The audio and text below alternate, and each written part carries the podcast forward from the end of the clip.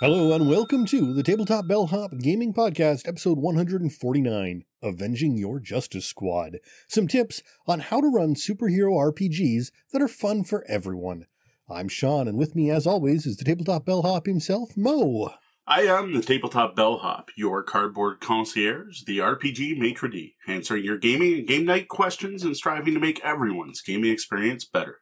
Remember, we record live Wednesday nights at 9 p.m. Eastern at twitch.tv slash tabletopbellhop. Now, this episode is sponsored by Crowd Games. Be sure to check out City of the Great Machine, a one verse many steampunk themed board game with some really awesome looking minis live on Kickstarter right now. As of right now, it is day one and they're already halfway funded. Now, it's been a rough week for me, so today I'm actually letting Sean take over most of the reins tonight and talk about his tips for running superhero RPGs. After that, we've got a review of Quacks of Quedlinburg, which we both played, and we wrap up with our week in review where we talk about what we've been playing lately on Board Game Arena. Unless you actually had something in person, because I didn't actually double check. Yeah, I know you've been super busy with work too. And I do have something that I'm going to show off the people in the penthouse who are still in the penthouse after the show. Welcome to the suggestion box. Here we highlight some of our interactions with you fine folk. We can't possibly read every co- single comment on the show, but know that we do see them and appreciate you interacting us- with us on all the various sites, socials, and more. We're going to start off with a comment from Phil Hatfield in regards to our topic of starting up a community gaming event. Good suggestions there, Mo. This is certainly helpful for those looking to get a game event going. Well, thanks, Phil. Uh, though I am a little concerned, we covered that topic a bit earlier than expected, the way things have been looking COVID wise. But at least it's evergreen content, and it'll be there when people actually return to public play again. Well, we've got a follow up comment from a couple of weeks back from Andras Libal, who talked about gathering data for Tapestry to better balance the factions. Now, that was the comment where I pointed out to anyone who does play Tapestry really should go to the Stonemaier website after their play and log the results. And if possible, using the in-depth reporting tool. Because that's what Jamey's using to actually update the factions and try to keep the game as balanced as possible. Right. And the follow up from Andra is at Tabletop Bellhop. That is great. We logged the play with them as well. I did really poorly with the Chosen, even with the 60 point advantage, and the militants won it in the end. Well, thanks for the follow up, and I am so glad to hear that you're actually helping keep the game balanced. Now, I gotta say, in the games I've seen, the chosen do seem really hard. Like, there's a reason they're getting 60 points, and it seems like a lot. You start the game, it's like, oh, Mo's playing the chosen, look how far ahead he is. But then once you get into that third age, by then you're probably getting lapped.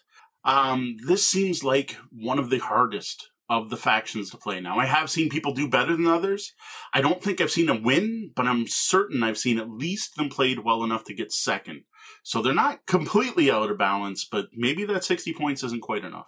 And uh, I noticed you said the militants won it in the end. And uh, my first game, I played with the militants, and I found them a pretty solid, even Mhm. beginner uh, faction to work with. Now, next up, a comment on our review of A Little Wordy that applies to the majority of videos we post on YouTube. Okay.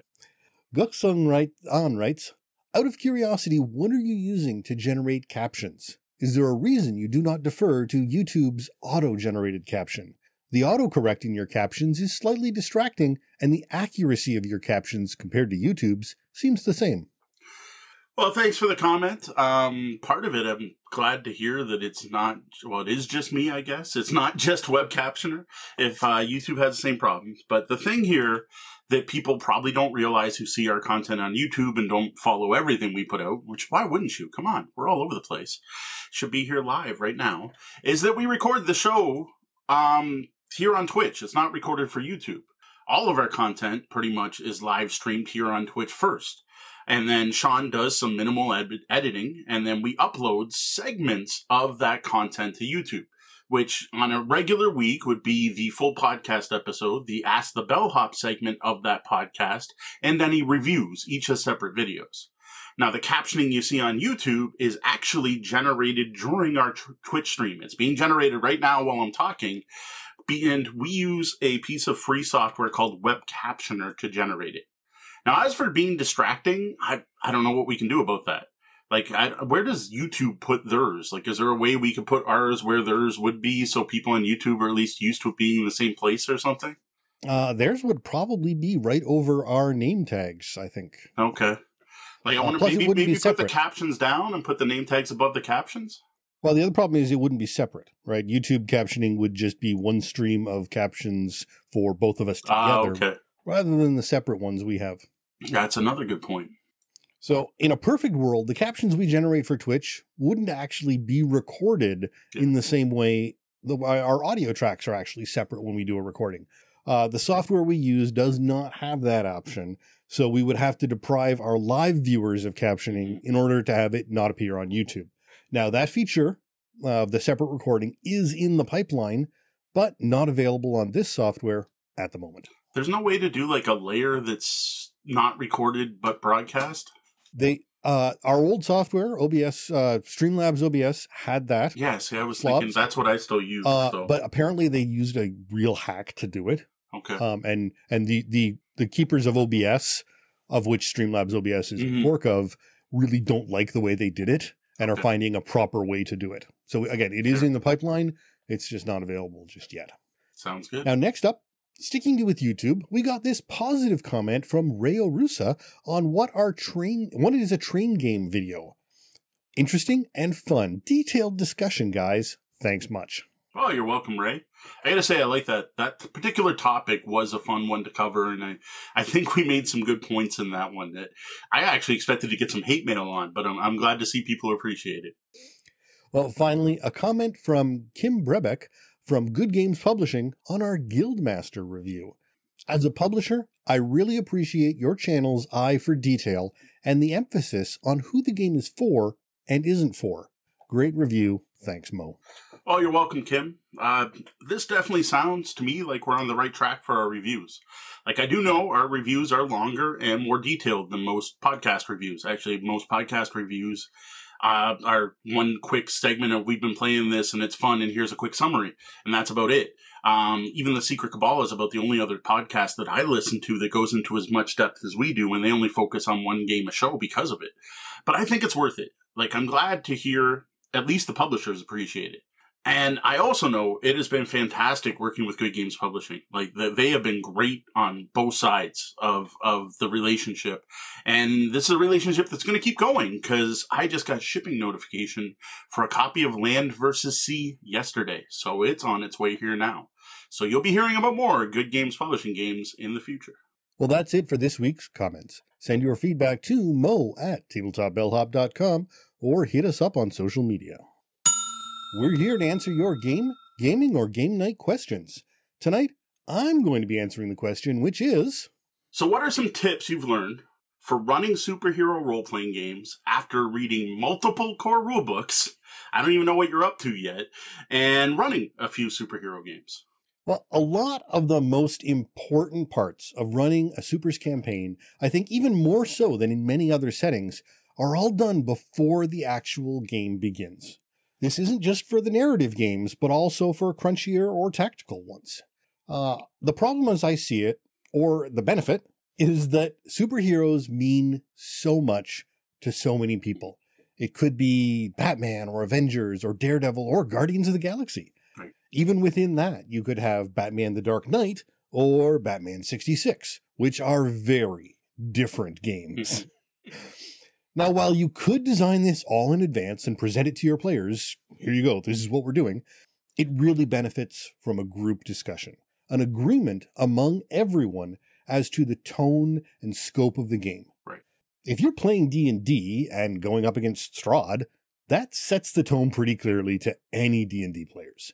But in a supers game, you could be taking out thugs on a dock in one session and off battling demons on a different plane in the next. And depending on the system, most superhero RPGs are about making your own heroes and not just playing Batman or your favorite Avenger, but rather new heroes either in an existing world or a totally new one. And over the years, running a few different superhero games myself, I've learned that different players expect very different things from a superheroes game. They come in with their own expectations and they often don't match. There's going to be people who love to be the guest writer for Spider-Man, while others are going to be like, I don't want to play a Marvel hero. Why are you why are you limiting me? I want to play my own hero in my own world. Absolutely. Now, you may have set your tone and you may have an idea about what sort of world you want to play in. But what about those characters? Now, this is something I've struggled with, and I hope I've learned some things through those struggles. First off, be willing to set limits. Hmm. If you just decided on playing a street level game, but one of your heroes wants to play Superman, it's okay to say no, especially as someone less familiar with running games like these. You can say things like, hey, I get what you're hoping for, but I don't think that fits in with what we're going to be playing as a group. But now, if you are saying no, have an option, a suggestion to help them as they may have put all of their time and thought up until that point into that one concept they had their heart set on. Fair. Something like, well, you know, I don't think a Kryptonian is going to be ideal for this game, but what about a ninja? You still get to be that fighting leader of the group, but the rest of the team don't have to worry about you knocking over buildings on them. Or perhaps let them be that Kryptonian. Let them be Superman, but put them under the influence of, say, purple kryptonite, which you can look up. That, does not have a defined uh, effect in the comic book universe yet. So you can get away with using purple kryptonite, which reduce Soup's powers, but not remove them completely. And the entire campaign could be get Clark his powers back as the meta theme going on. Now, before you go on, I do want to clarify one thing for people who don't know a lot about superheroes. You talked about street level and different scales. What would you say are the scales that you have in most superhero games? Uh, I mean, your your basic uh, sort of edges are street level, which are your unpowered or very lightly powered, um, at most Olympic athlete sort of level people, people who put on a costume and want to help out their community. Okay. Or versus the galactic level heroes, the heroes who like uh, the Green Lantern Corps, who go out and don't just don't even focus just on one world, but actually save saving the universe from things. Right. And within that, you get uh, you know your your country level heroes. The Avengers are, are depending on what part of the Avengers are sort of country leveled to world leveled. Well, Avengers Uh, at one time were more local, right? You had the East Coast Avengers Yeah, and the East West Coast Coast, and West Avengers. Coast. Yeah, it was very, it was very, very much. Uh, whereas you know, again, Spider Man is is that New York guy. New York only. uh, and he Yeah. gets pulled out every once in a while. But really, his his turf is that whole New York uh, vibe. Uh, or Daredevil, like is another great street level hero who just hangs out in those certain areas unless he's pulled out by some you know grand event. Um, and that's and that's a lot of the leveling. It's it's it's that galactic to local neighborhood. Fair. Now, aside from just the general balance, certain powers or power sets you need to think about carefully. Now, knowing your group can go a long way into helping making these decisions. If you're playing with a new group, however, it might be best to outright ban certain powers up front to avoid issues. Psychic powers, I have discovered through my own mistakes, can be especially troublesome as they can often utterly imbalance any plans you may have with just a simple action. Now, aside from specific issues like psychics, don't be overly restrictive. When someone asks if they can have power X, your instinct might be right away say no. But take some time and think about it. There's almost nothing that villains can't counteract, and every good super should have a weakness that helps balance out their powers.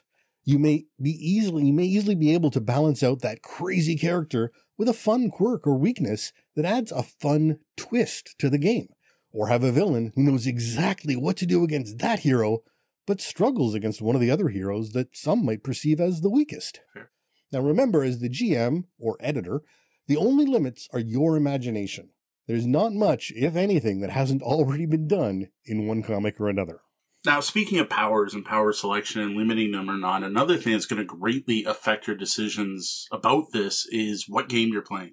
Well, I haven't read nearly as many superhero RPGs as you have. I know the handling of powers ranges from calculus level math equations to figure out just how much you can punch or how fast you can go to completely narrative based powers like super speed and everything in between.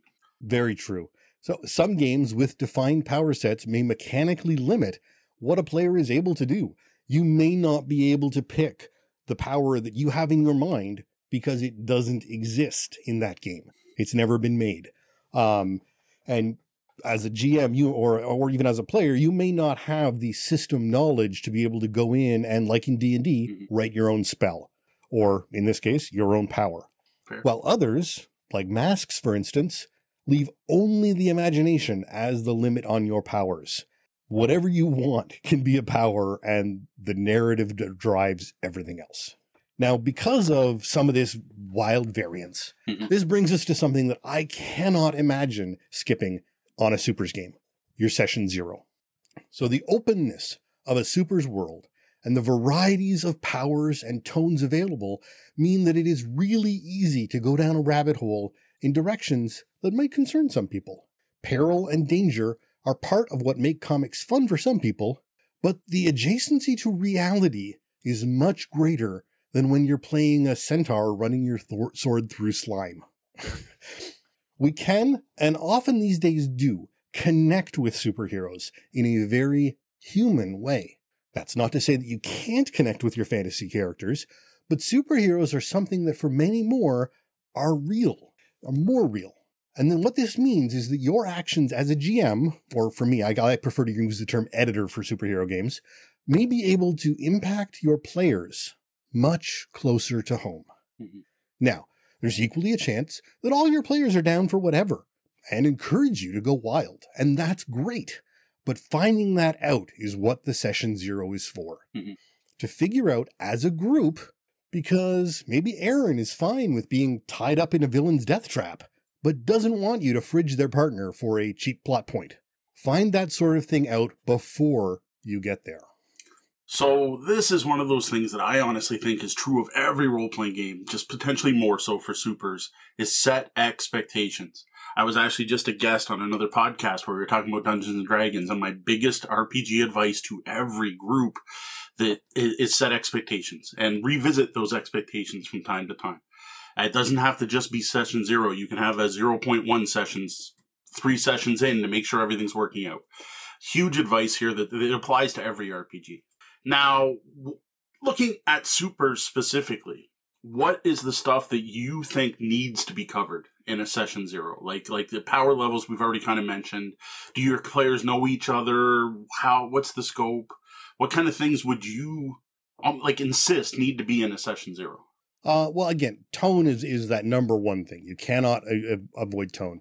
The difference between you know your your bat your your Silver Age Mm. uh, or your Batman sixty six campy versus your Batman Dark Knight, where superheroes kill people, um, is is a huge deal. Uh, and, and it can be a deal breaker for a lot of people. Yeah. So in a supers game, you often can't separate character creation from the safety aspects of session zero. Ideally, this will all be handled together as one cohesive, flowing or flowing together online.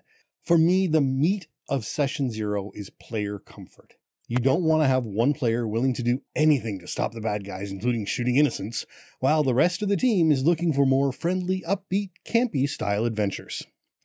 Power level, for instance, is something that should generally be presented to the group, especially for the newer GM. That's presented to the group, not discussed. You want to work in a range that you're comfortable with and not let perhaps more advanced gamers push you out of your comfort zone until you're ready. When it comes to things like playing as a team versus solo heroes, that's very situational. Many games simply begin assuming that you are a team. But I personally have got no real problem in my games letting them all start as completely unrelated solo heroes, and I enjoy the challenge of getting them together to form that team and, and figuring out what it's going to take to get this person in, in, in touch with this person throughout the adventures. But that's a very personal choice, and some may not relish that challenge. For them, I say, go ahead. As a, as as God and your world say, you guys are all going to start on the same team, Yep. and just work from that. Really, though, again, session zero is all about making sure everyone is on the same page and in agreement for tone and content. You don't want one player thinking Richard Donner while the other one is thinking Zack Snyder. and on top of everything else, use your lines and veils. check out our episodes about safety for that. Or other people who have discussed it much better than two old white Very guys have. Very true. Um, look at the. Um, I'll, I'll plug uh, something here. I'll plug. Uh, I wouldn't say friends of the show, but um, Shanna, Germain wrote something called the RPG Consent Form. Uh, it's published under Monte Cook Publishing, who she works for. I would suggest checking out that document. That is a great session zero. Sets up your lines and veils and expectations, at least as far as personal comfort and safety are concerned. So you know what? I'll even throw a link to that in the show notes when I get to do them. Which you know what? I'm going to make a note here in the show notes, or I'm going to forget. Uh, checklist. I think I'll know what I'm talking about. Now, when you're running the game and describing things, it helps to think in comic book form. Playing a comic book game, panels, turns, or moments of action, pages, or a collection of actions leading up to a big turn at the top of your next page issues, usually thought of as sessions, depending on how long your group sits down to play, and don't be afraid to split huge scenes across multiple issues. Things rarely get wrapped up neatly in superhero adventures. Now, while superheroes are, of course, no longer limited purely to the paper of comic books, even the movies about them take inspiration from that source. While some, like a certain Hulk movie, may go way too far in that direction, they all generally pay in some way homage to their roots. There's just no recently reason rewatched that, so that, that's just amusing. There's no reason that you can't do that in your game as well. Panel one, page one, a tall, humanoid lizard man in robes with gaudy jewelry stands in a floating metal pod over a sea of normal citizens, all being herded by less ornately dressed lizardmen carrying strange weapons that seem like guns. The floating lizardman is calling out, People of Arcadia, your surrender was wise. Okay, heroes, you're all over here in this place when you hear about this invasion. How are you reacting? In Encourage your players to think in panels too. A speedster may hit seven bad guys in a row in a single panel, while your tank stands there absorbing a wash of incoming laser fire, screaming out his catchphrase while the others prepare behind him. So this one in particular, I generally agree almost 100% here because it emulates the genre, but it is definitely a personal preference thing while describing things in terms of scenes and panels like the comic book fits the genre perfectly. And many games, uh, especially modern superhero games that I own behind me, have the rule that says a character can do amount of things that can be shown in one panel of a comic book. That that is like a very it's a superhero RPG trope. I do know at least one group locally, which means there's probably others out there that prefer to run their superhero games more like traditional RPGs, where they're actually taking on the role of the player and they're not no no jump scenes. You're playing out every moment of the character's life from going to the corner store to doing everything else. And it's all happening to them as characters not from an outside perspective reading the book or watching the movie. Now i find some of the crunchier systems are much more suitable to this style of play with things like action clocks or intervals so that the, the speedster gets to act 12 times before anyone else acts and other things to determine who acts and how much they can do no, absolutely. It, there's so much personal preference in all of this. And it doesn't have to be as literal as my example. Or it could be your start and end of sessions are panel like as order to set the scene and set up the end of the scene for what's coming next week. Right. Now, this actually brings me to another point for the GM. And again, one that's universal for more than just supers. Use character names. It's a huge benefit to immersion when you can say, okay, Ultra, Master Laser has you cornered. How are you going to react? Versus, all right, Carlos, what are you doing next? that goes for your alter egos too. If they're not in costume, use their alter ego's name. Talk about Clark, not about Superman, not their player name, and encourage the players within the group to do this as well. Mm-hmm. Now, when the session is over, leave a cliffhanger. It could be as bold as the day suddenly turning into night, or as embarrassing as someone they know walking in on them in costume. But leave a cliffhanger. As long as you're not running a single session, generally you want a demo, denouement and wrap up at the end. Ongoing campaign, I definitely agree with this. Though maybe not. Maybe throw in like a, a different style of cliffhanger where a new and present danger shows up at the very end, maybe to encourage you to sign up for your next con game but I wouldn't say do a cliffhanger every time. You you want in a single session, you want that sense of closure. You want them to have completed and finished the thing. Maybe present them with something new. So I, I have a, I, I actually will say for me personally, go with a cliffhanger anyway. But what you can do in the case of, uh, of a con game, for instance, is you do that wrap up and then you throw in that after credits cliffhanger. Yeah. You know, you, you, you, you, you, you get people settled and then you, you leave them a hook, just something that they can talk about when they're walking away from the table, when they're going off and, and sitting around at lunch at the, at the mm-hmm. con give them something to talk about. And that's the sort of hook you can throw in for the one shots versus your campaign games where, you know, all of a sudden everything goes wrong. See, to me, that's more of a hook than a cliffhanger. Where a cliffhanger is something's about to happen to these characters again, whereas a hook's more like stay tuned for the next story. Right. Maybe we're just talking terminology here. Yeah, fair enough. Now, don't forget that even in a solo book like Spider Man, share the wealth with other people. Maybe one session was pretty focused, heavily focused on Aaron's character, and issue two will be about Amy's character, and issue three is all about finding a lost alien NPC where the party works pretty equally throughout. Spread the wealth. All your characters are heroes. Give them all a chance to shine and show what they're capable of. And this advice, of course, is not limited to just superhero RPGs. Sharing the spotlight is a big part of any good role playing game session. Absolutely. So another thing is don't get bogged down. Now, again, this is going to be a little group uh, dependent. Uh, some groups may want to go this way, and some DMs might. But try to think about your, your dungeon party. You could spend sessions wandering around the city or sitting in a tavern, and they just need that push to get them to finally go out and Mm-hmm. get in the darn dungeon. This will happen in your supers games as well. Are you playing masks for an emotional voyage of teenagers? One of them gets a call in the middle of their blathering and it's all broke and they get broken up with by their significant other. Are you playing uh, mutants and masterminds for a big smackdown battle? Well, all of a sudden a thunderous sound is heard and alarms blare, blare across the city. Are you playing Prowlers and Paragons and you want something a little Dark Knight edgy? The power is cut to a wealthy area of town and the villains go wild. Or maybe you're base dungeon crawling in Base Raiders. You find a map to a new location you thought was only a myth.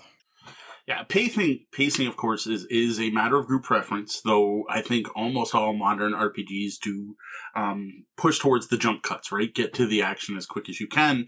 And I honestly think with supers, you want to do that. At, you want to get to the drama or the action, whatever it is. If it's the melodrama of oh my god, Aunt May fell down the stairs while I'm battling Doc Ock and I don't know what to do, or it's the battle of boom, all of a sudden a spaceship appears in the sky. You want high energy, not a plodding, wandering pace for a supers game. Absolutely. So, as part of this, don't overthink or overplan. Have planned opponents, but use your group for inspiration. If you're playing a supers game, you're probably all fans to some degree. Even if you're not playing a narrative games like Masks, there's no reason you can't get your characters to contribute in various ways, such as everybody name three contacts in the city that you rely on for information. Uh, what relatives do you have in the city or people similar to relatives if you're an only child that comfort you the way a family would? Uh, who's your biggest enemy, both in alter ego or in, as a super?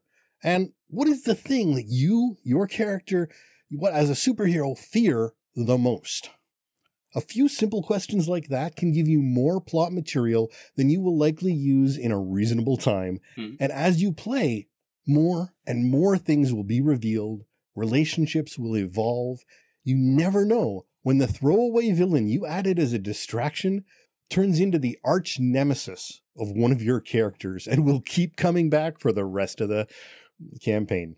Uh, sourcing the table. That that is the thing that I wish we knew about back when we were early role players, right? The back in the the early the, the late eighties, early nineties. Oh man, that that that is something I, I just wish was more of a thing. Because not only does it bur- remove the burden from the GM, it gives the GM inspiration, and it also gives the players ownership of the world. They created it. It's their character and their city, and those are my contacts that I came up with. Not the DM said, "Yeah, your aunt is suddenly in trouble." Like, oh, I have an aunt. I love sourcing the table. Now, one of the things that you might want to capture regarding supers in particular is getting the characters to define those secondary characters, the contacts, the co-workers, the love interests. Because we all know Superman wouldn't be Superman without Jimmy Olsen and Lois Lane. Absolutely. Now, finally, uh, I want to say this is something universal for RPGs that I really try to focus on, and some players struggle with. Don't roll for everything.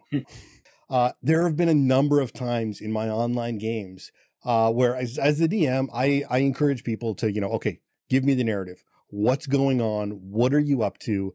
Uh, and they will immediately, after they finished saying something, go make a roll in their in, in our dice channel. And I have to stop them. I say, no, no, stop. Just, just wait. If there's something there, you're a superhero. Take that seriously. When you get to that level, there are certain things that just work. You can just do them. You're good at. They come naturally. If a character can lift a city bus, don't roll to knock down a door. if they can fly, they're probably not going to fall into that pit trap that the villain has set there before them. Roll only when all of the outcomes are interesting. Sure, it might be funny to watch that arrogant speedster trip and fall on his face, but if they succeed the roll, do they just keep running? That's not interesting. Yeah, this is a big one. This this is probably um, along along with sourcing the table and play to find out what's happening. The other biggest revolution that's come around in modern role playing that I'm sure some of the old guard knew as well, but only rolling when both outcomes are interesting. Both success and failure have to lead to something interesting. The story has to change in an interesting way. It's a modern concept, but a very important one that has taken far too long for people to discover. And I gotta say, even longer for the majority to embrace. There are, I was looking at a Facebook argument today about what are the points of the skills in D&D. And the argument was everyone rolls for everything, but there's no need. Does it matter? Does it matter if they find the key? Then they find the damn key. Does it matter if they burst the door open? Well, yes, if the guards are going to come around the corner, but otherwise just let them open the door. And, and the old guard were so upset by this that, that everything required a roll. Every roll should mean something interesting happens. And more importantly, the story should never get hung up on a failed roll. That's that's the D and D trope, the locked door that you never get to pick locker you can't find the key from and you spend hours of just making the player re-roll and re-roll and re-roll. And yes 3.5 d&d finally went hey we're going to throw in a rule called uh, roll 20 where you automatically roll a 20 on your die roll but it takes 20 times as long. At least they put that in. But even then you, if you're at the point where you're using the roll 20 rule you probably shouldn't have had the roll there in the first place. Absolutely now, one other thing, uh, our chat room put up a really interesting question that I didn't cover here and I think is worth making sure we get to everyone. So, Pax says, as a complete novice, I'm interested to know whether there are particular Supers RPG that line up with particular comic creators, like Frank Miller style versus a Bruce Timm. And I would have to say no. While there are certain RPGs that lend themselves slightly in certain directions, I would find the tone of that, uh, that kind of tone is really more up to the GM. It's more important to find a system that you're comfortable running and that you feel you can run in that style of your favorite comic creator. They're so flexible or inflexible, depending on what you're looking for. Um, whether you're going with a a D20 system where everything is very rigid and very cut and dry with rules, something like Mutants and Masterminds, where you need your mathematics degree to make the character. But once you've made that character, things actually flow pretty smoothly because you've got hard lines for everything defined out. Or masks, where almost nothing is well defined and you're just freeforming throughout the whole thing and and you and the players are setting that tone whether it be something a little more dark and and and uh, noir versus something as wild and crazy as some of the comic books that came out in the 70s. Uh, I I would say there's definitely systems though that are set to get different genres. Like there were definitely games that are better at doing street level and games that are better at doing cosmic.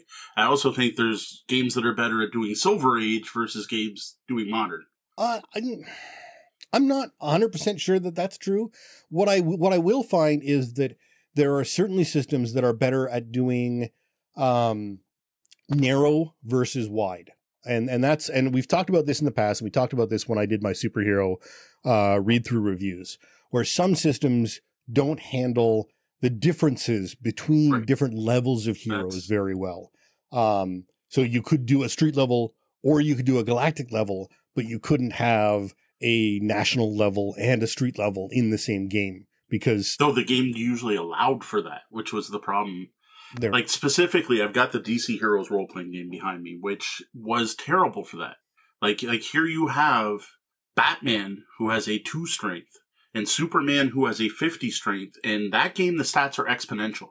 So a three is twice as good as a two, and a four is twice as good as a three. Well, Superman's a fifty, and and like how do you represent that in the same group? Now you're looking at this game and it gives you all these characters to play and how to make your own. And when you're making your own, no, you can't quite make Superman, but you can get close. And I think they did that by design. You can't be faster than the Flash. You can't be stronger than Superman. But then the module with it was the new Teen Titans. And I was just like, there, there's a conflict here on what you're presenting me and then what you're telling me to do with it. And that game worked great, street level, but gave you the ability to, you know, fight Brainiac on your first game. And you're like, what, what are you doing with this? And I'm just thinking there's other games that would be like that. Fair, I guess. Uh, again, I, I to me still, I, I still find that finding that system that is comfortable for you and works with the way you want. Again, there are a lot of systems out there. So if you want to play a tactical game, uh, we talked about some of the simpler ones that Dave uh, put out. Um, David Oakham. David Oakham put out, um, you know, which are a for a tactical supers game on the easier side and, and lighter. Uh, or you can go into that heavy duty super crunch of a 5e or I don't, Or even don't- more so, the champions. or or, champion, champions or uh, ma- mutants and masterminds, uh, where everything is very clearly defined. Like that's one of the things about mutant masterminds. People are always hard on M&M third ed, and because character creation in that system is painful. There's a lot of math and there's a lot of weirdness, but I have been told over and over and over again that because the character creation is so painful, that once you get past that, the game is actually really easy because you've gotten all that hard math out of the way and everything's right there in front of you to when you when you need to make a roll. Now, unfortunately, I still haven't gotten into a, uh third ed M&M game and to to prove that to myself, but I've seen enough comments that are repeatedly saying that from people I have some faith in that uh, believe that is so. So Yeah, people Again. have been telling me the same thing about GURPS for years. I still don't believe them. well, so I do have another question from the chat, um, which I guess we probably should have covered at the very beginning. But basically, what do you consider a supers game? Does it have to be, you know, Spider-Man, Superman, Avengers, DC, Marvel? Like, do games where pl- players are playing as demigods count as supers? uh, I And I'm assuming Ryan, Ryan, Red Meeple, Ryan asked this, and I'm assuming he's not talking about the Asgardians because they are superheroes in the Marvel. Absolutely. Um, well, I mean, yeah, Hercules is a superhero in Yeah, Marvel. Shazam, You know, yeah, you've got demigods or can definitely be supers. Uh, and I think a lot of it is where you're going with it. Um, now, again, you get some systems which are a little different. Like we talked about uh, base raiders, where you're dungeon delving as supers. Uh, but for the most part, superheroes is about being heroes uh, who are just more than your average person. Now, maybe you're an Olympic athlete more than the average person, or maybe you can call down thunder and lightning more than the average person. Uh, but that's sort of a difference in kind. Um, and, and you're still using that ability, whatever it is, to help people and to be a hero. Um, and that's, I mean, you know, you, there's a whole lot of supers games where you could probably play firemen and paramedics and still be superheroes. Actually. That would actually now I'm the fireman role playing game. Yeah, Uh, there actually is one already. I yeah. have to Well, I'm double sure there is. Um, Like, I, I, the- the- I don't think I backed it. I might have afterwards, but there there is one out there that's I- basically there, there has to be. We, we, should, we should start calling it Rule RPG. Uh, it's not Rule Thirty Four, but it's the equivalent. That, that if it exists, someone has made a role playing game of it. yeah, pretty much. Like I, I am certain of this that somewhere someone has made a role playing game of it, whatever it happens to be. All right, um, that's all we got from the chat right now. So All right, well that's it for my tips. for running a successful superheroes game. Well, thanks for that, Sean. Um, I hope that helps some people out uh, who are either in the chat room today or listening to this on the podcast or watching us on YouTube. Um, hope that helps out some potential supers GMs, and you also threw in some uh, player tips as well, which is awesome. Remember, if you've got a game or game night question for us, all you got to do is head to the website and click on Ask the Bellhop. All right, we're just going to pop into the lobby and see if there is anything else that uh, people want to say about this. So, All what do you got for us, Lobby? So Pax says they want an Astro City style where you are civilian characters in a super's world. So you're the normals in a I, super I, world. that definitely exists That as a definitely game. does exist.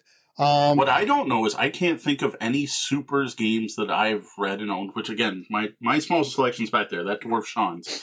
That like yes, there's rules for making people normal people, but uh, like like who would want to like in those systems like the systems I own. Uh, to be honest, Marvel Heroic Role Playing, the the one that Cam Banks wrote, would you could definitely do it because it's it's narrative. It, Yeah. It's very narrative based, and you could be the the little old lady who lost her cat in the tree and make the Hulk cry to turn him back into Bruce Banner when he saves the kitty, you know, and it would work in mechanically, but yeah, it's it's one of those things where I using most superhero systems, I would want an experienced GM who knew the system well enough so that they could make your character and the numbers would be right, right? Um Right. you you because you need I to, wonder if you just scaled everything up.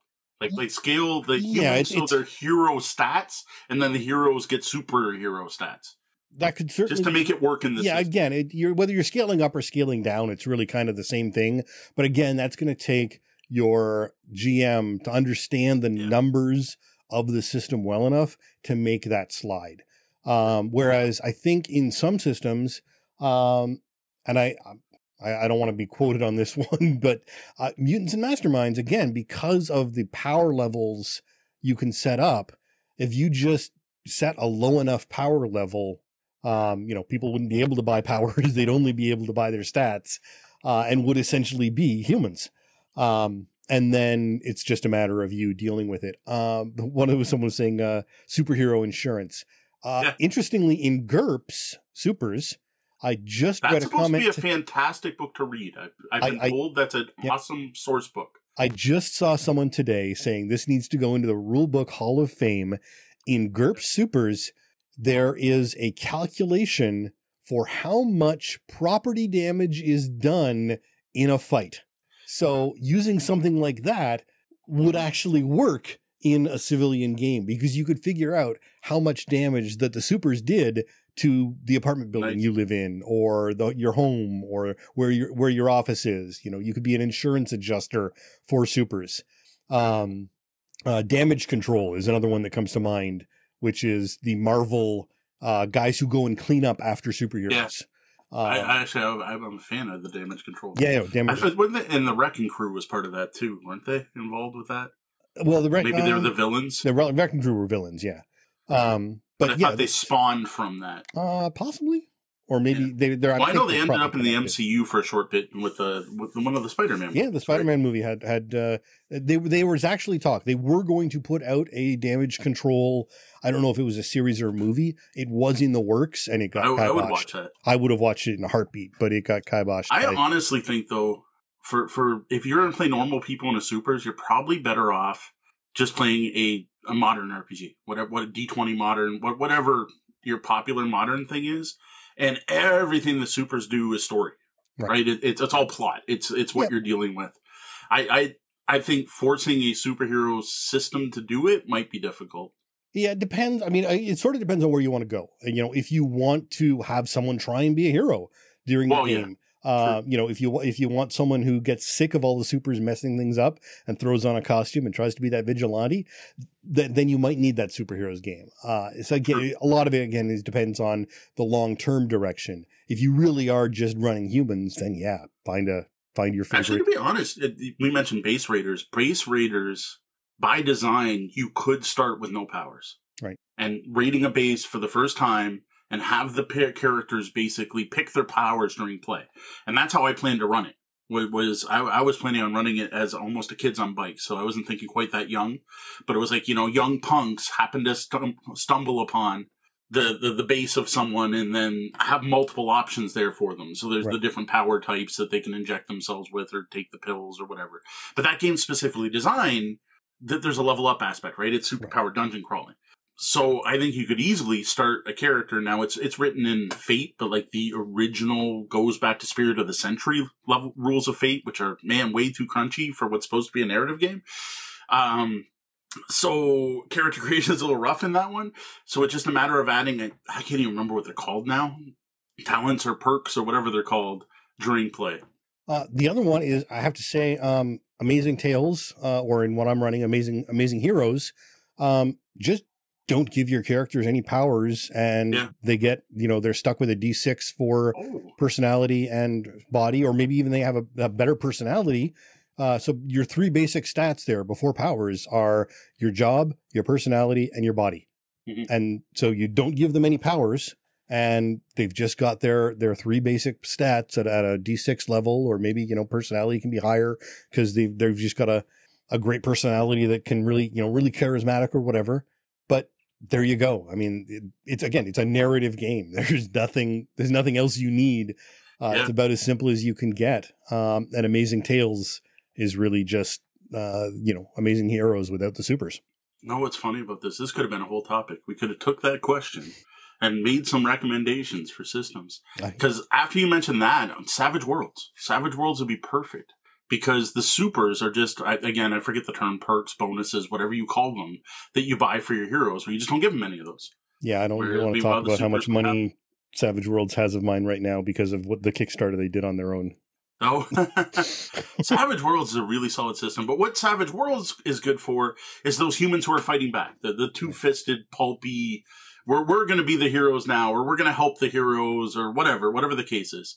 Like, I can totally see a campaign starting where, like, Superman crashes into your neighborhood and, like, is dying, and you, like, tuck him away in a, well, Superman's probably too high power, whatever. Daredevil. You find Daredevil unconscious in an alley, and you kind of drag him and hide him, and while you're nursing him up to health, you have to help solve whatever crime he was trying to do or something. It's a totally different than the disaster survival Godzilla meets, you know, type So, of thing. so interestingly, if you're if you are interested in this topic, I recommend going checking out Powerless if you can find it somewhere. So Powerless was a 2017 uh, NBC TV series set in the DC universe about a company who was sort of dealing in a city w- with supers all around them, but it was humans. Um, and it was uh, Vanessa Hudgens, uh, Hud- uh, Hudgens and Danny Pudi were both uh, in it, and it was a fun show. Alan Tudyk was even actually part of it. Nice. So if it, it's got Alan Tudyk, so it can't be bad. Um, it didn't last as long as it should have, but they kind of went a little. that's all, that's got to be an Alan Tudyk thing. um, you know, it, The I think- Boys. the Boys is really Yeah. a story of the humans in a superhero world. yeah, no, absolutely. Um, it's it, and that's on the darker side. So if you want to Well, go into yes, that, much, if you want to go side. into that uh, that Zack Snyder direction, there you go. Uh, yes, Power Powerless, I believe, was from a graphic novel. The one I liked was was there was a Marvel one called Powers that was set at the beginning of the Marvel universe, where Submariner was the second most powerful Marvel character at the time. I don't know how, and um, Johnny Flame, whatever, like Human Torch was, and the two of them were fighting, but it's all told from the perspective of like dude driving to work, hearing about it on the radio, getting to work, and everyone going, "Oh, it's bullshit. It's like War of the Worlds," and then you know, the city getting destroyed in their first big clash. And like this goes like golden age Marvel, I guess those were they're two big heroes before. are, are you sure the- that was Powers? Because Powers is a different one. They Oh did no, a Sony. Powers was TV really good. What was the Powers was the Sony the Sony uh, sci-fi series they did where the the detective had lost his powers. Um, I'm looking it up, and I wish that series had continued on. That was a fantastic show. Um, See, this was a comic. That's why. I'm yeah, this one it. started off as a as a graphic novel, and then they No, it's it definitely called. Powers. Oh, okay, interesting. I'm trying. Powers is a creator-owned comic book series written by Brian Michael Bendis. Oh yeah, First okay, it is the volume. same one. So they did a TV series of that. Oh, there you go. Um, yeah, 2015. They only did two series, two seasons. They canceled it before the third, and I was horrified because it was a fantastic show. Yeah. So so yeah, I read the comic. Okay. Best ever hardcover. I'm seeing lots of lots of results for this one. Uh, Ryan, Though to be honest, that's not the Marvel one I was thinking. Of. Would be a world of I supers, thinking? and I don't know because I know nothing about the Avatar universe. So sorry, I can't answer that one. I'd have to look at it. Uh, concealment Nah. of identity is not important. Uh, it is an aspect that can be made important and can be focused on, totally. but that's totally optional. That's you can be your zero. Tony. You can be your Tony Stark, and everyone in the world knows who you are. Um, or you can be, you know, your Clark Kent, who glasses are the magic superpower. I, I would say the Avatar universe could be a super setting. There's no reason it couldn't be because only certain people have powers. The powers are limited to the four elements, except the Avatar who can use all four. I wouldn't want to play the Avatar in that game. Um, I know there is an Avatar game out there that kickstarted and did really well, but yes, it can very much be a superpowered thing because it's it is right. It's it's ice powers or fire powers or wind powers or earth powers, and that's what. but, but are they do. are they heroic? Like, are they are they heroes or are they just? Uh, the thing is, they call them benders, right? And they're just everywhere, right? So you'll go to a city that's mostly earth benders and they're using it to, you know, ship their crops and stuff. But the characters are fighting against, in the original series, an evil empire. And the whole premise of the series is there's balances of four elements, but what happens when the Fire Kingdom attacks? And the Fire Kingdom decides they're going to take over the world. And the, you know, group of heroes who by the end come from all the different types of benders team up to defeat the Fire Emperor. Yeah, But I'm just thinking, like the power use and everything definitely fits that. yeah. It, it leans a little bit more into the fantasy, More tropes of- magic, yeah. you know, fantasy tropes of, of it's more binding together to fight the invading enemy than fighting against the evil around us. Um, I guess that's that's sort of one thing that a, a lot of supers, Actually, to be honest, Avatar is way more foo that happens to have special effects. right. Like Feng Shui might be a better game to run Avatar in. Yeah, because one of the things, and, I, and we didn't talk about this, but I think it, it makes sense, is that a lot of the the evil that you're fighting, you know, in a in a fantasy game, you're fighting against the invading armies or the the the big bad dungeon. Uh, whereas a lot of superhero concepts, you're fighting against the evil around you. It's it's sort of you know the bits and pieces of the world that are bad, but are all around you. Uh, and it may be a certain supervillain pops up here and there, um, and depending on you may be playing the galactic level stuff where there is a full you know invading army but for the most part you're going to be dealing with you know troubles troubles on uh, uh levels of you know even if it's a country thing where it, it's it's not the full uh full on uh invading armies and and and uh menacing evil coming in from over the hill sort of concept So I was able to confirm it was in the 1940s the Human Torch fought the Submariner, but I can't find the modern book that was written about the people around that battle. And I found all kinds of articles about how the Fantastic Four Human Torch is not the original Marvel Human Torch. So I'm gonna have to give up on that one. I have it downstairs. I just have to go look at my shelf and be like, "Oh, that one." submariner is, is is ridiculously powerful i think they i think they nerfed him at some point Yeah, I was gonna say he was. he was- like a- he a- was- a more badass Aquaman. That's Uh, I, I seem to recall, and I believe Gail even actually had a whole thread about him at one point, uh, which is partially trolling because it's Gail, but he was actually, you know, he was someone uh, significant. Uh, So I'm still wondering what they're ever going to do if they get the get the Human Torch and uh, Captain America together in the same place. I, I, for some reason, I've just never seen them both at the same time. I'm not sure why. Uh, now we do have one comment from our Discord.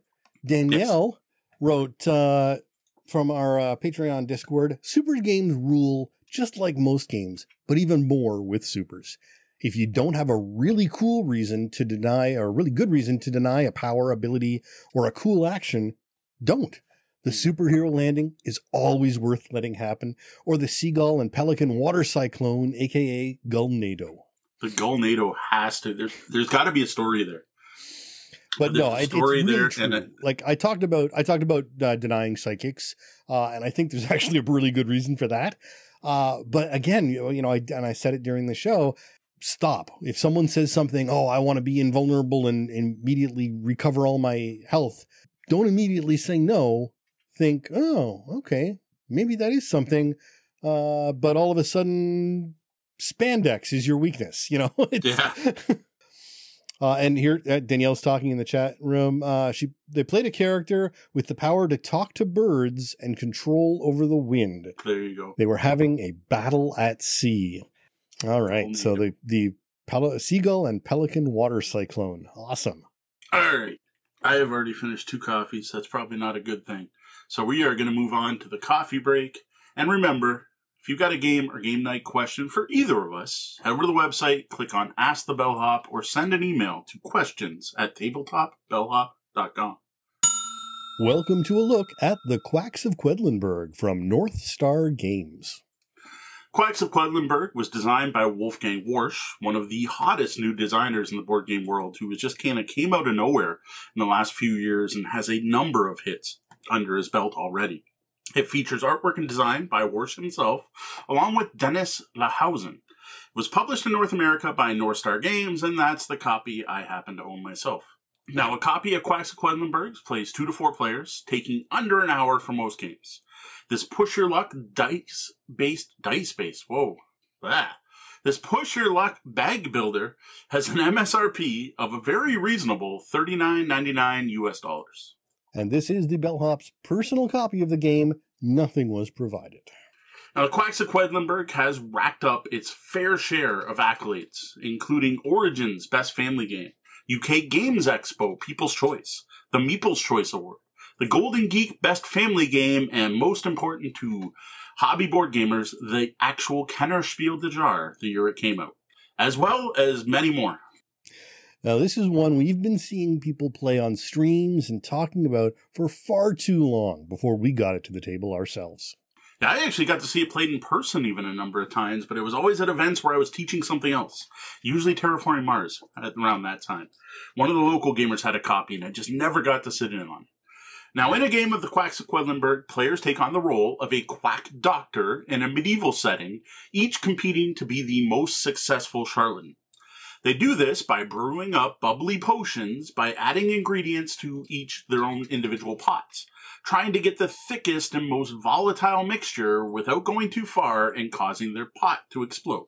At the end of each round, players score points and get currency to spend to buy new ingredients, each of which does something different when added to your pot.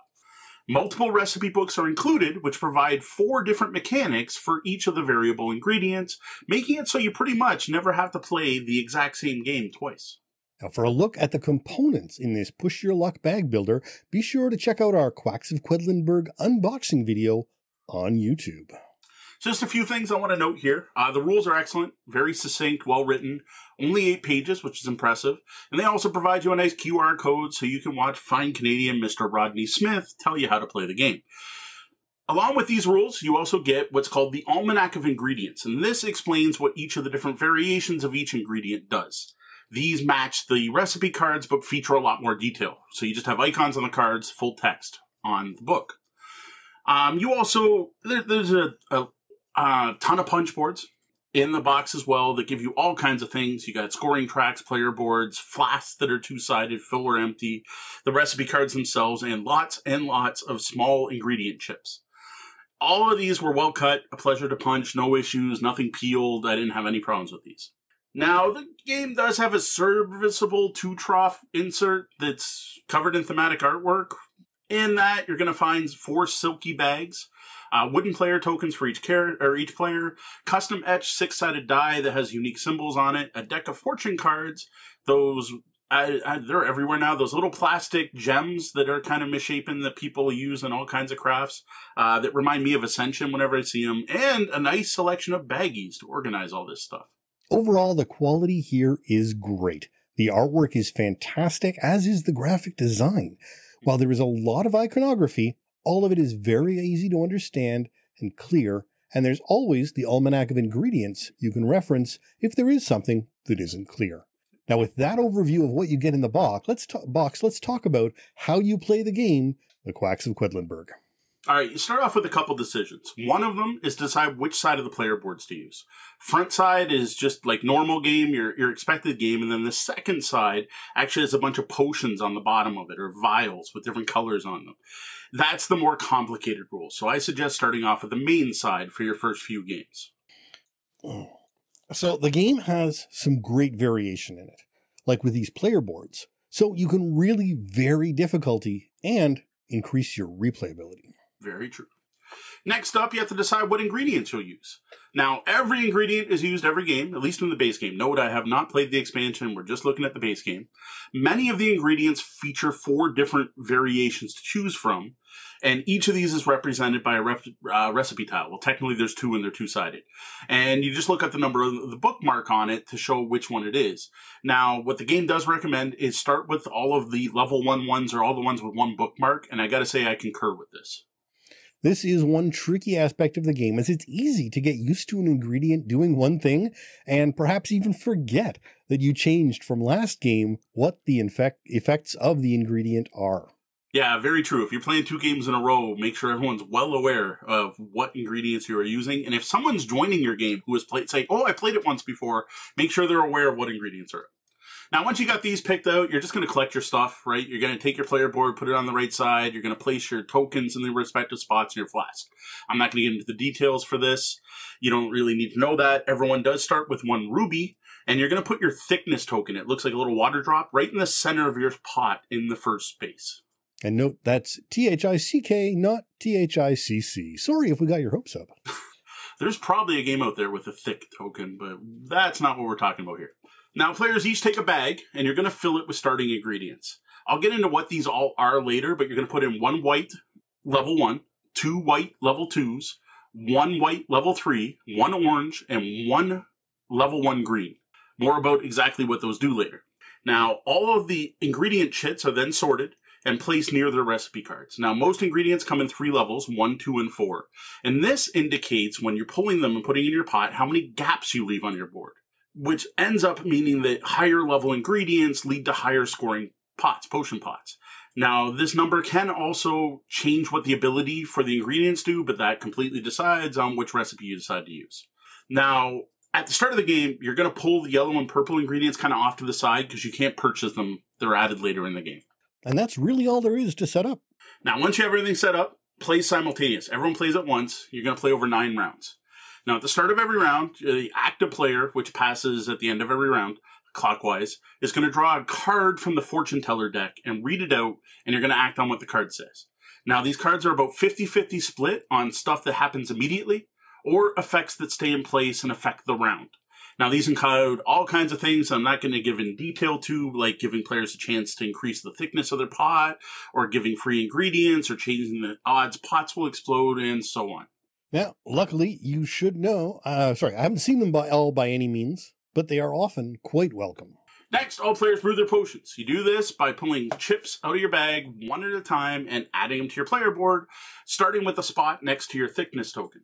The number on the chip indicates how far away from that token or the last ingredient you placed it goes. So like a level 1 chip just goes in the next empty spot, whereas a level 2 chip would skip over 1 and a level 4 would skip over 3.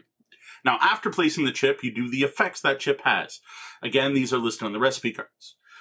At any point, you can just choose to stop drawing chips. You indicate this by putting your bag on the table and saying you're done, and now you get to watch other people stress out over if they should be pulling or not.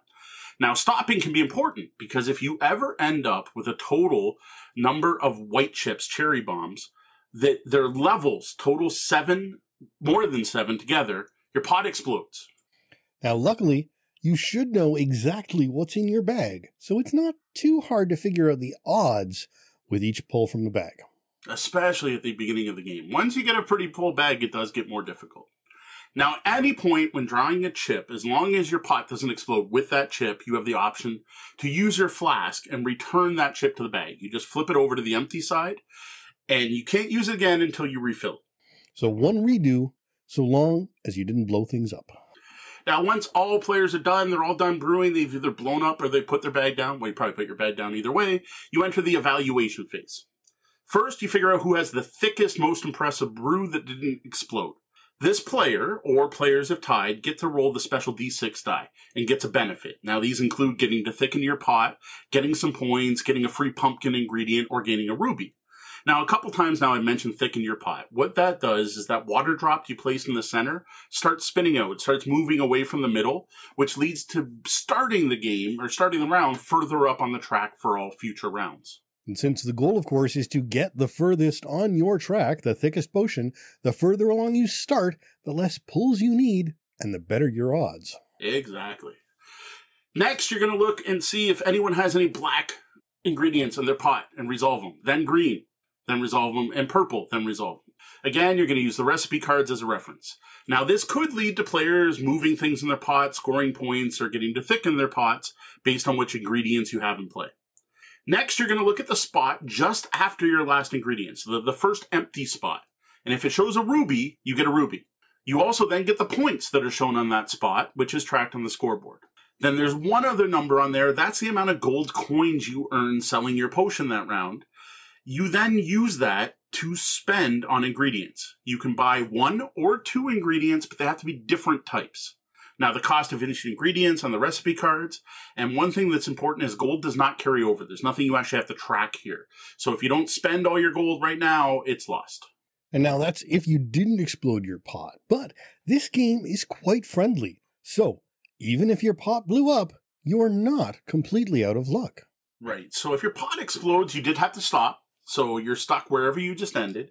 You're not eligible for that bonus die, but you still get to either score points or go shopping. And honestly, it's really not that bad. It's not that harsh because early in the game, there's very little points. Like you have to go pretty thick before you get into a lot of points. So you're probably just going to be like, oh, I don't need the points. I'm going to go shopping. Whereas later in the game, you probably got plenty of chips in your bag. And you know what? Getting those points might be worth it.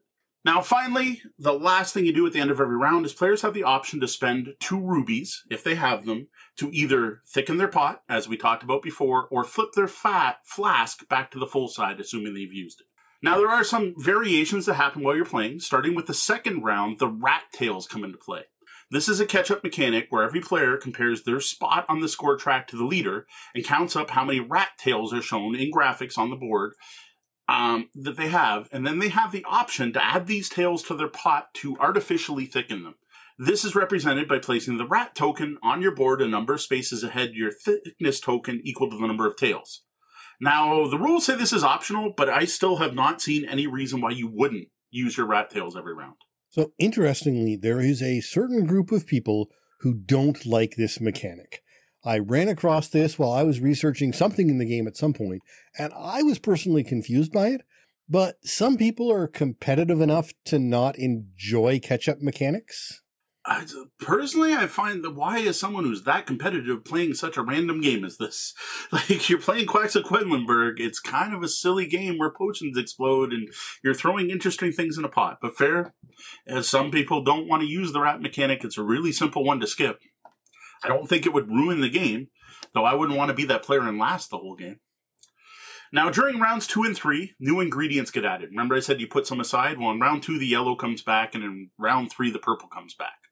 Additionally, when you hit round six, the game gets a little more difficult because everyone has to add one more level one white token to their bag. Now, while most of the game is played, everyone playing at their own speed simultaneously, when you do get to the last round, that changes. This is still played simultaneously, but everyone draws just one chip, deals with it, then waits till everyone's done, then draws another chip and deals with it. To pass this time instead, when you're pulling your chips out of your bag, you reveal an empty hand. And that means you're done for the round.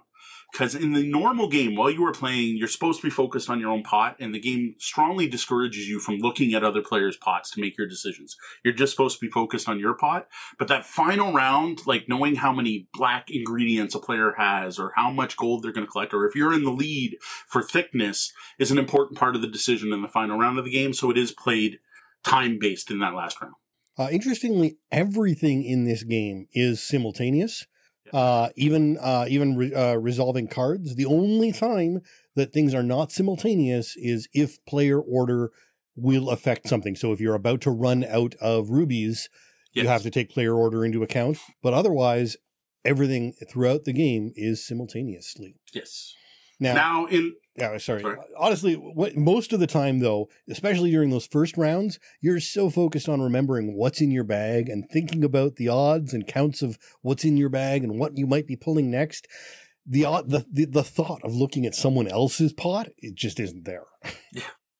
And plus, once you've passed, right, you're not allowed to pick your bag back up. So at that point, feel free to watch what other people are doing and see how much it's either ruining your plans or how you're still in the lead. Now, the final evaluation phase, it's in the ninth round. Instead of buying ingredients, because there's no point, right? You're done playing. Your purchase power is then converted to points. Five purchase power to one point. And you also sell all your rubies because there's no reason to thicken your pot or anything at this point. And those are two to one. So you spend two rubies to get one point. At the end of that, player with the most points wins. Now, what I didn't talk about at all this point is what all these ingredients are and what they do. So there are a total of eight ingredients, most of which have four different powers. So here's a quick list of what each of them do with at least one ability they have. So I'm going to start with orange, which is representative of pumpkins. They don't do anything. They fill your pots and they're cheap. You can only buy level one pumpkins. Next, one of my favorites is the blue, which is the crow skull. These include abilities that let you draw bonus ingredients and pick one to place and put the rest back in. Or there's ones that give you rubies if you place them on a, on a spot that shows a ruby on it. They do some really neat things. Next are red, which are toadstools. We tend to call them mushrooms, but close enough. Uh, they've got some neat ones that involve the pumpkins, like skip spots based on how many pumpkins are already in the pot, or combining with the white chips to make them more potent. So the more white chips you have, the better your reds are. Yellow is the Mandrake. Their most powerful ability to me is the level one ability, which is to give you a chance to return white chips to your bag, but they can also increase your explosion threshold with a different recipe. Now, blacks represent African death head hawk moon moths. Um, this is an ability set by the number of players. So yes, there are two sides to this, but it's based on how many people are playing the game. And what this does is rewards the player who has the most black chips in their pot at the end of the round. They're going to earn rubies or get the chance to increase the thickness of their pots. And this one only comes in one level. You buy blacks. You can't buy level two or three, two or four blacks. Next are green, which are the garden spiders. They tend to reward you for being the last or second last ingredient in your pot, or perhaps letting you thicken your pot by spending rubies when placed. Now, purple is ghost breath. You get rewarded for having one, two, or three of them in your pot, or rewarding points for where in your pot they are. How thick was your pot before you added them, which I thought was a really fun one. Then finally, we have the whites, the cherry bombs. So these are the chips that make your pot explode. And I don't know if you remember from the beginning, it's also what you start with the most of. And yes, I know they don't look like cherries, but that's because this is a German game. And the picture is of the German snowberry or Knallerbsen, which is also the German word for bang snap. So what you have here is a really clever German pun that just didn't translate well. But if you want to, you can call them bang snaps. I think it fits a little better. I won't tell anyone. I don't know why they didn't just call them snowberries. Uh, too much Google is spent annually by players who buy this game and try to figure out this very issue. At some point, everyone who owns this game, if they haven't heard it already, is like, what are the, why are these white? Why are they called cherry bombs? Now, I did mention earlier there's a second side to the player board. If you're using that, at the bottom, there's all these vials you put a second thickness token down there, a liquid token down there. And every time you get to thicken your pot, you get a choice. Thicken your main pot or move this token to the right, going across the various vials. And each of them shows some kind of reward. They do things like giving you free uh, ingredients or giving you points or rubies. Now that we know what you get and how to use it all, let's move on to our opinion of this game. Does Quacks of Quedlinburg live up to the hype? And who should be looking to pick this game up? Yeah, speaking of this game had a lot of hype, a ton of hype since it was first published. This game was so popular that it, it did the wingspan thing. It did the everyone's talking about it. It's out of print. No one can get it. People are paying ridiculous price on the secondary market, and then it comes back in print, and everyone's been waiting for it and pre-orders it, and it goes out of print again, and then it comes back in print. And I honestly think right now it might be between printings. That's how popular this game is. There were times when you just couldn't get this game anywhere.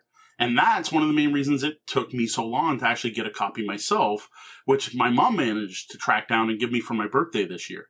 And I don't even know where she found it because I think she might have got it on some one, you know, on online game store and paid shipping to get it here. So thanks, mom. Now that I played the game multiple times, like I, at least three game nights where we played multiple times in a row, this is a great game. I will straight up say yes. The Quacks of Quedlinburg lives up to the hype.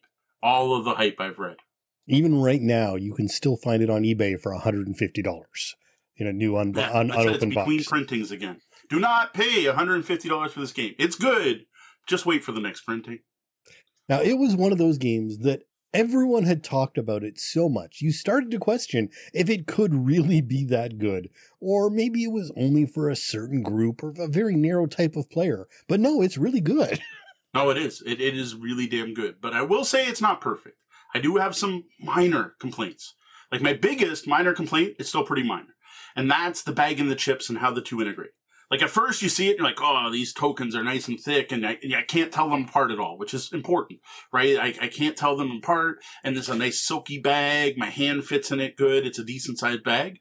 But then once you actually start to use it, this bag wants to be flat, and it, it's a flat style bag that's stitched on the edge, and it has corners and it's just not as easy as it should be to not get the chits to just like line up in a row in the bottom and you shake it up and they don't really feel like they're moving around enough. And like really to mix it up you kind of have to get in there and do this which I, I just want to shake the bag.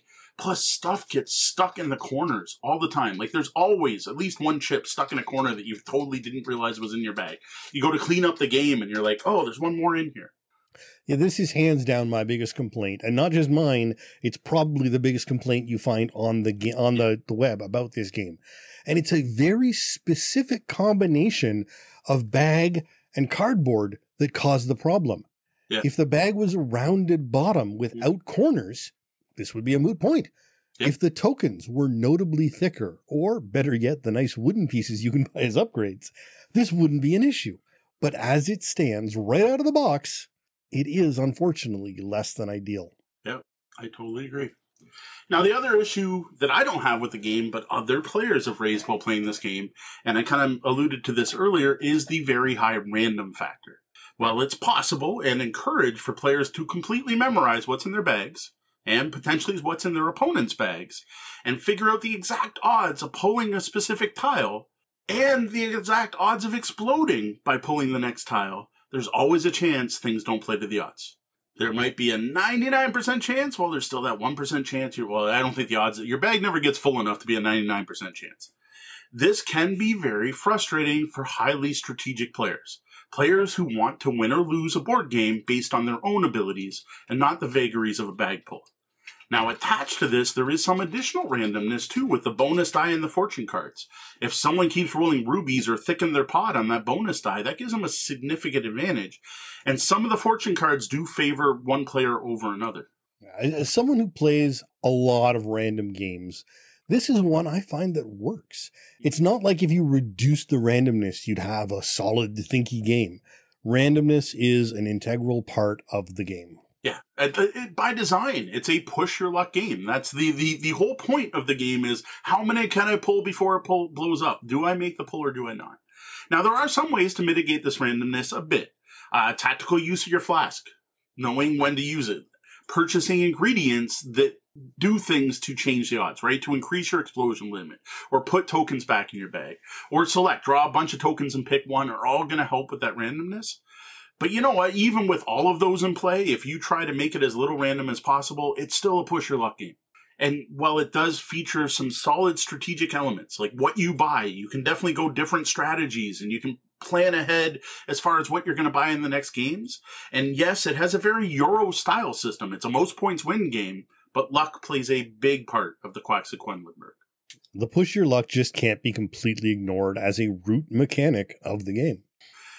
Now, of course, some people are going to love this about Quacks. So personally, I really enjoy it. I think that balance is perfect in this game. I love that point where you're like, you know the odds and it's, you know, better than 50%. You're like, oh, I have a 60% chance to pull or not to pull, but I know that if I pull and I blow up, I'm not gonna get to what uh, the next ruby, or I want to buy this card that costs 12 and I'm sitting on 11 all of those factors, and you're like, and you look at it and you either, you know, yell out and, yes, I got it, or damn, I, I love that.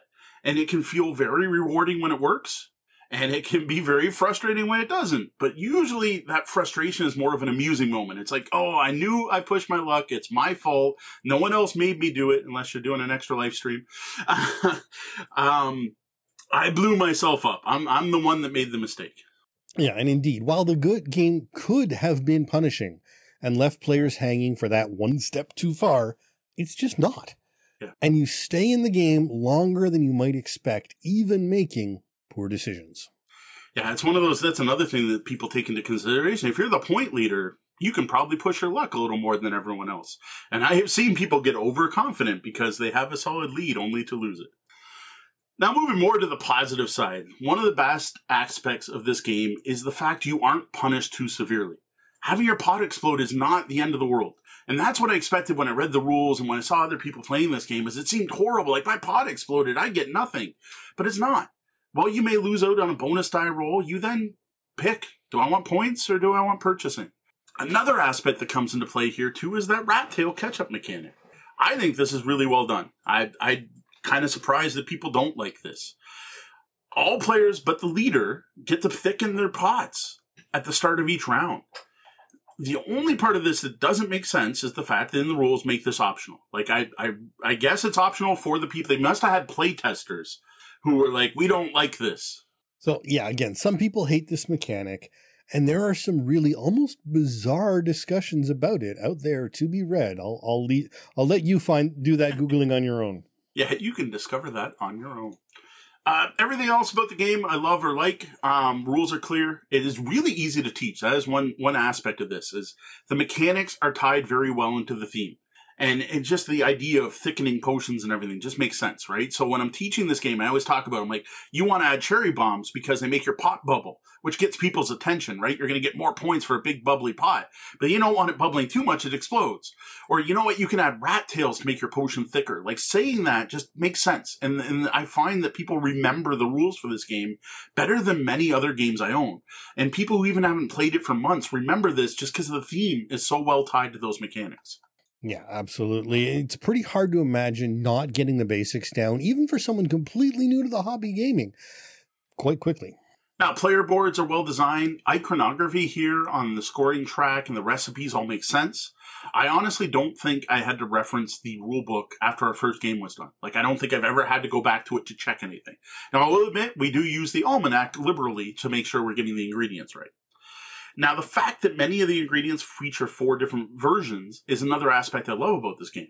What ingredients you use actually changes the feel of the game. Some are going to make thicker pots, some are going to give you more randomness, and some are going to be less. Like if you want less randomness, here's a tip for you.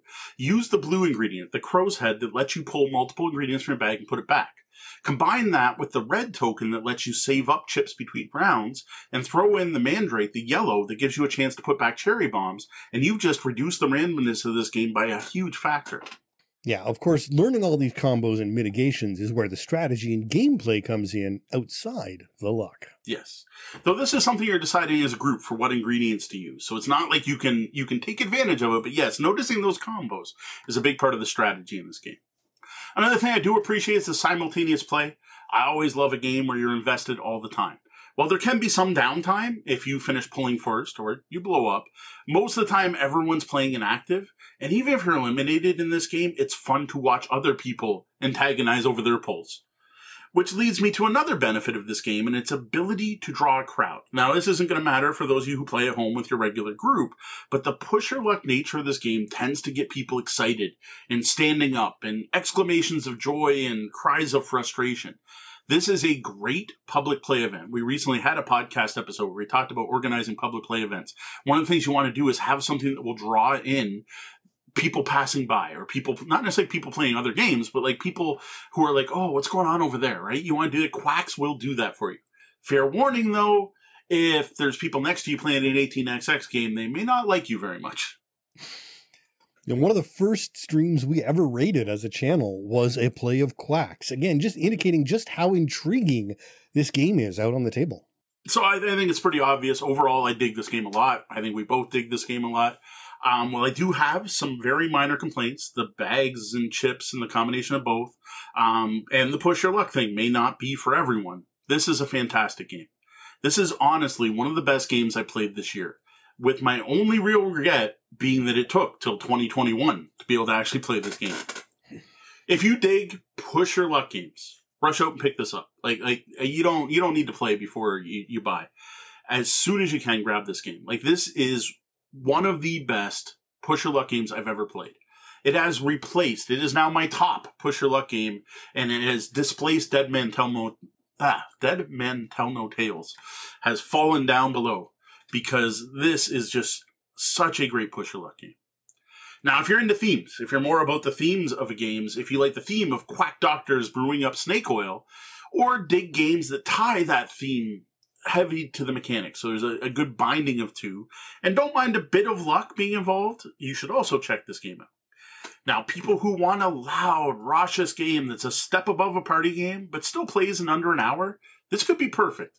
I know we have had some great times combining this with some craft beers and New Year's parties, though the player count of only four players does mean it's not a perfect party game.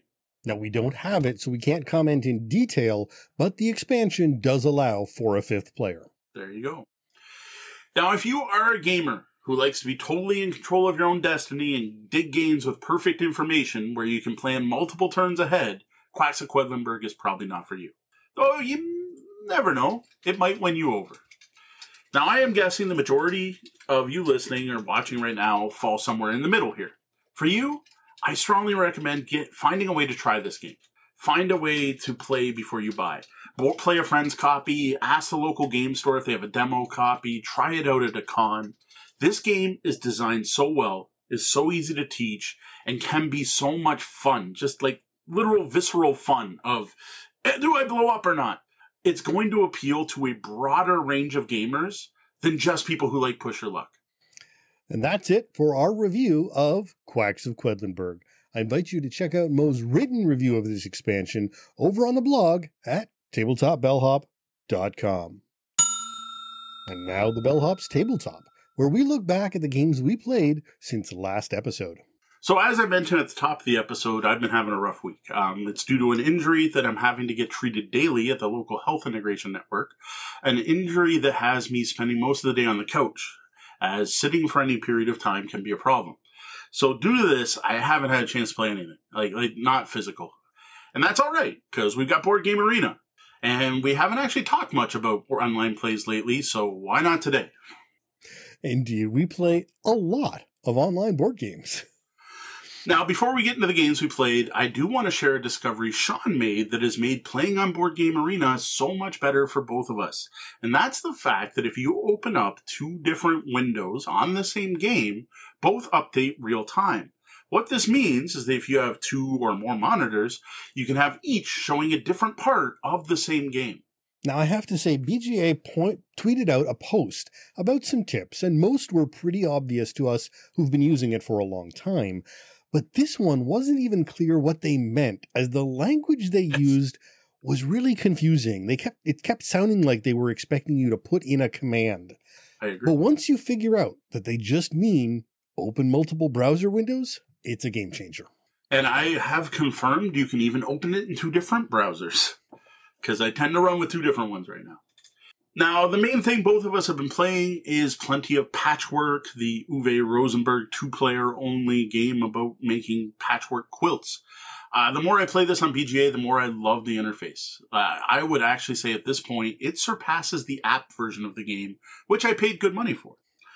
This is a game that was greatly improved by the two monitor trick as far as I'm concerned, because now I can see my board and the score payment track on my main monitor and have Sean's board up on the other one so I can hate draft or whatever. Though I have to admit, I'm not at that level yet. Most of the time, I don't really pay attention to what Sean's got on his board. But now and then I can be like, oh, he can't fit that. So I'm going to make sure that this scrolls here. And while I'm still not good at the game, losing to Mo is nearly as painful as being utterly trounced yes. by the AI in that paid version. So we we've now played enough games. I should challenge the AI one more just to see if I do any better. Okay. But yes, I, I tend to like. How do you get scores in the 30s in Patchwork? I think I did it once. I think I got a 32. But so yeah, Patchwork really well done. Um, I think we confirmed this already that it's free to play. You don't need a sub, so anyone can go play that. You just need to make an account on Board Game Arena. Next up, we've got Clans of Caledonia, which I think we started right after the last Sunday brunch because Deanna mentioned that we should start up a new game of it, so I did. Um, we finished that game, and now we're on to our second game. And man, was that last one close! Like I took it for, by five points, despite making a terrible mistake in the long round. Last round, where I killed off the wrong cow for beef, and I lost the territory bonus to D, but I still managed to steal it, so that's a good one. Um, this is another amazing board game arena implementation. Like the, the only part I still haven't figured out is how you can tell the commodity scoring because there's a whole thing when you press certain spots on the board, you get honor bonuses. And I, I remember we figured it out once, but I still don't know. Like I'm thinking I'm to go get my game and put the board out so I can at least track where these things are. Cause I don't even see how much everyone shipped until I get the final scoring up in front of me. And I'm like, oh, okay. So that's the only thing that's not clear on VGA. Everything else though is fantastic. Yeah. So indeed, victories point scoring, aside from the your current total, are all hidden in mouse overs. Yeah. So I made a mistake in how my clan brewed beer in the first, in like the first two rounds of that, of that game. And that's why I was out of the running pretty much right on.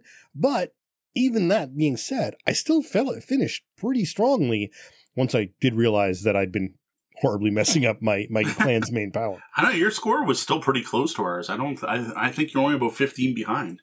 Next, we have an ongoing game of Tzolk'in with our friend Eugene, but he keeps forgetting that it exists. He keeps forgetting the Board Game Arena exists, and well, it's been over a week now for him to take his turn. So I know he's got a lot going on. Um, he just left the nursing field and is looking for other work. Uh, if you were looking for a voice actor, I can hook you up. Um, but I did send him a reminder today to take his turn, and he did reply with an expletive, meaning he at least got the message, and the word sorry, because, you know, he is Canadian. So I haven't checked it now. Maybe he's finally taken his turn. Yeah, Tzolk'in, which we learned about the online uh, implementation during BGA, during our mm-hmm. extra mm-hmm. live stream, is a really solid implementation with one minor exception.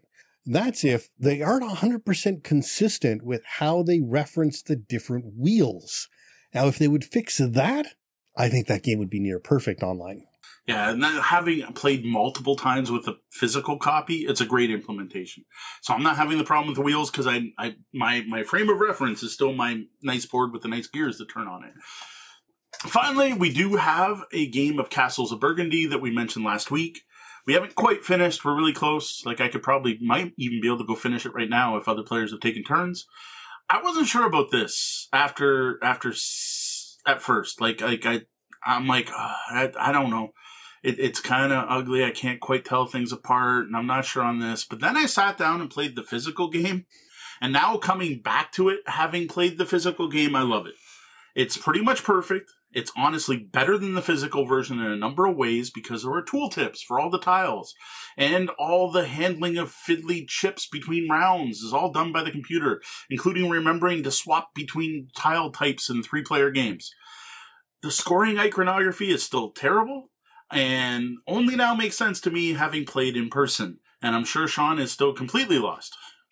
Honestly, having never read a rule or looked at a video on this game, I'm kind of shocked that I'm not that far behind you two. Uh, now I noticed, I mean, the gap is spreading, so it, it's definitely uh, a significantly bigger gap. I mean, because at one point in the early rounds I was ahead, but I think that was just because I wasn't planning for the future and you guys were. Um, I think my biggest mistake early on was not understanding workers because right. I think I wasted some dice that could have been better used uh, elsewhere uh, with that. Uh, and then once I heard you talking about that, I'm like, oh, well, that makes a whole lot of sense. Yeah, like uh, it's a Stefan Feld game, right? It's a point salad, and it is dice based, but like this game has more dice mitigation than most. Like, like the numbers on your dice are kind of guidelines with the workers and the buildings that can give you more workers and the things that can make workers shift things one or two and so on so yeah, that game should wrap up, and then uh, then I don't know, maybe we'll we'll do a video call, and I can or a text. We'll open up Jitsi, and I can explain some of the more opaque parts. Well, I mean, I'm probably like, just going to watch. What's even dumber is they've got a thing that references all the different scoring things, but like even on Board Game Arena, you have to turn them. I don't like if you look at it, it's like it only shows some of them, and there's an up arrow. I'm like, why couldn't you just show all of them? Yeah, I'll probably I'll probably watch a Paul video. I think Paul's done a video of it. I don't even know. I, I am sure like that's a classic film. Yeah. I don't know if it's part of the new Kickstarter. Are they reprinting uh, Castles of Burgundy as part no, of the? No, because it's all the ci- it's only collection? just the cities. It's uh well, Castles of Burgundy. Burgundy's uh, I don't know. They're redoing Bruges. They're doing Marrakesh. I don't know. Bruges, Marrakesh. I want to say New York or Manhattan or New York or something. New York. Well, they're redoing New York. And then there's one other city, which is New York Cable Car. I don't know. There, well, there were three in the original Kickstarter, and I think there's three in this new one. So there's six so far. I think they're doing a total of eight. I'm pretty sure. No, I'm pretty, pretty sure it's four in this Kickstarter. Four? So maybe it was four in the first one. Yeah, because it was four for ridiculous amount of money. Well, Yes. so how about a look ahead? What do you have planned for the I- coming weeks? honestly the, the next week nothing like like uh we'll be here to do our show i don't know if um i'll be able to do the sunday brunch i honestly have sat here longer than i should have just doing this um to, to be honest if we didn't have a sponsor for tonight's episode we probably would have canceled tonight um so gaming wise uh, probably some board game arena stuff i have no clue if i'm gonna play a game at a table I also know Tori and Kat are, are heading out to a wedding on Friday, so they wouldn't be coming over this weekend anyway. But I'm thinking, I, I, I with what I am going through, they're still saying another two to three weeks. So we'll see. I'll do what I can. Uh, and for record, it's Hamburg, Amsterdam, New York, and Marrakesh. So I don't know what games those are repeating. That's the problem. Like I know one of them's Macau, I know one of them's Bruges, but like they renamed them. Like like he, he's revisiting his classic games, supposedly improving them and redesigning them, and then re-releasing them as these deluxe. Like even the non-deluxe edition are deluxe compared to the originals. Yeah, yeah. Because well, Feld games are generally kind of ugly. And Queen Games is good at production. One thing I, they may not be great at running Kickstarters, but they make some nice looking games with some great iconography. Like think of Brew or Castles of Burgundy, if designed by the guy that did um oh Bastille, right? That game has such clear iconography. Right. So yeah, I don't know. Probably digital games. That's probably what'll happen. I haven't even like I'm not even playing video games. I'm like veg and watch Netflix because I have to be in like a certain laying position. Kind of sucks. Um, yeah, just to say, so wooden wooden components and game trays, official game trays with a Z inserts on all of these. So Yeah, and that's not the deluxe, right? That's the that's the basic. Yeah, yeah. the basic version. Like I said, even the basic versions, they're they're heirloom games. Uh, people who can afford them and who like Feld will probably pick them up. I'm just gonna keep pushing Queen to send us review copies because we're Stefan Feld's biggest fans, except when he dresses up as an Arab. Now, a quick shout out and a thank you to some of our VIP guests, our Patreon backers. We greatly appreciate their support. Donna, who we keep calling Pax in the chat, who already had to take off, but thank you, Donna. Courtney Jackson. Once more, uh, Mo recovers, we're going to have to plan another online game session. Yeah, it's been too long. Matt Lichtenwaller, thank you, Matt. Roger Malash. Thanks as always, Roger. Zopi, thank you. Well, that was the double bell. That means our shift's coming to an end, and we're gonna have to bring out the kryptonite and shut our powers down. Though the doors to the lobby are closed and we're slowly growing weaker, you can always find us all over the web as Tabletop Bellhop, one word. You can visit our website at tabletopbellhop.com, find our podcast on your podcatcher of choice, and sign up for our newsletter at newsletter.tabletopbellhop.com for weekly updates. As always, links down below. Now, if you like the content we're providing and want to support our continued efforts, please consider tipping your bellhops at patreon.com slash tabletopbellhop. And before we go, one more quick shout out to our sponsor, Crowd Games. Be sure to check out City of the Great Machine on Kickstarter. Well, that wraps up the time we have for the show tonight. For the lobbyists, thanks for joining us and be sure to stick around and join us in the penthouse suite for the after show and stop by Sundays for brunch when we're able to have them. For Tabletop Bellhop Gaming Podcast, I'm Sean. And I'm Mo. Thank you And and game, game on. on. Find full reviews, show notes, and more at tabletopbellhop.com. Graphic design by Brian Weiss at RPG & Co. Music is Nimbus by Eveningland. The podcast is released under a Creative Commons Attribution license.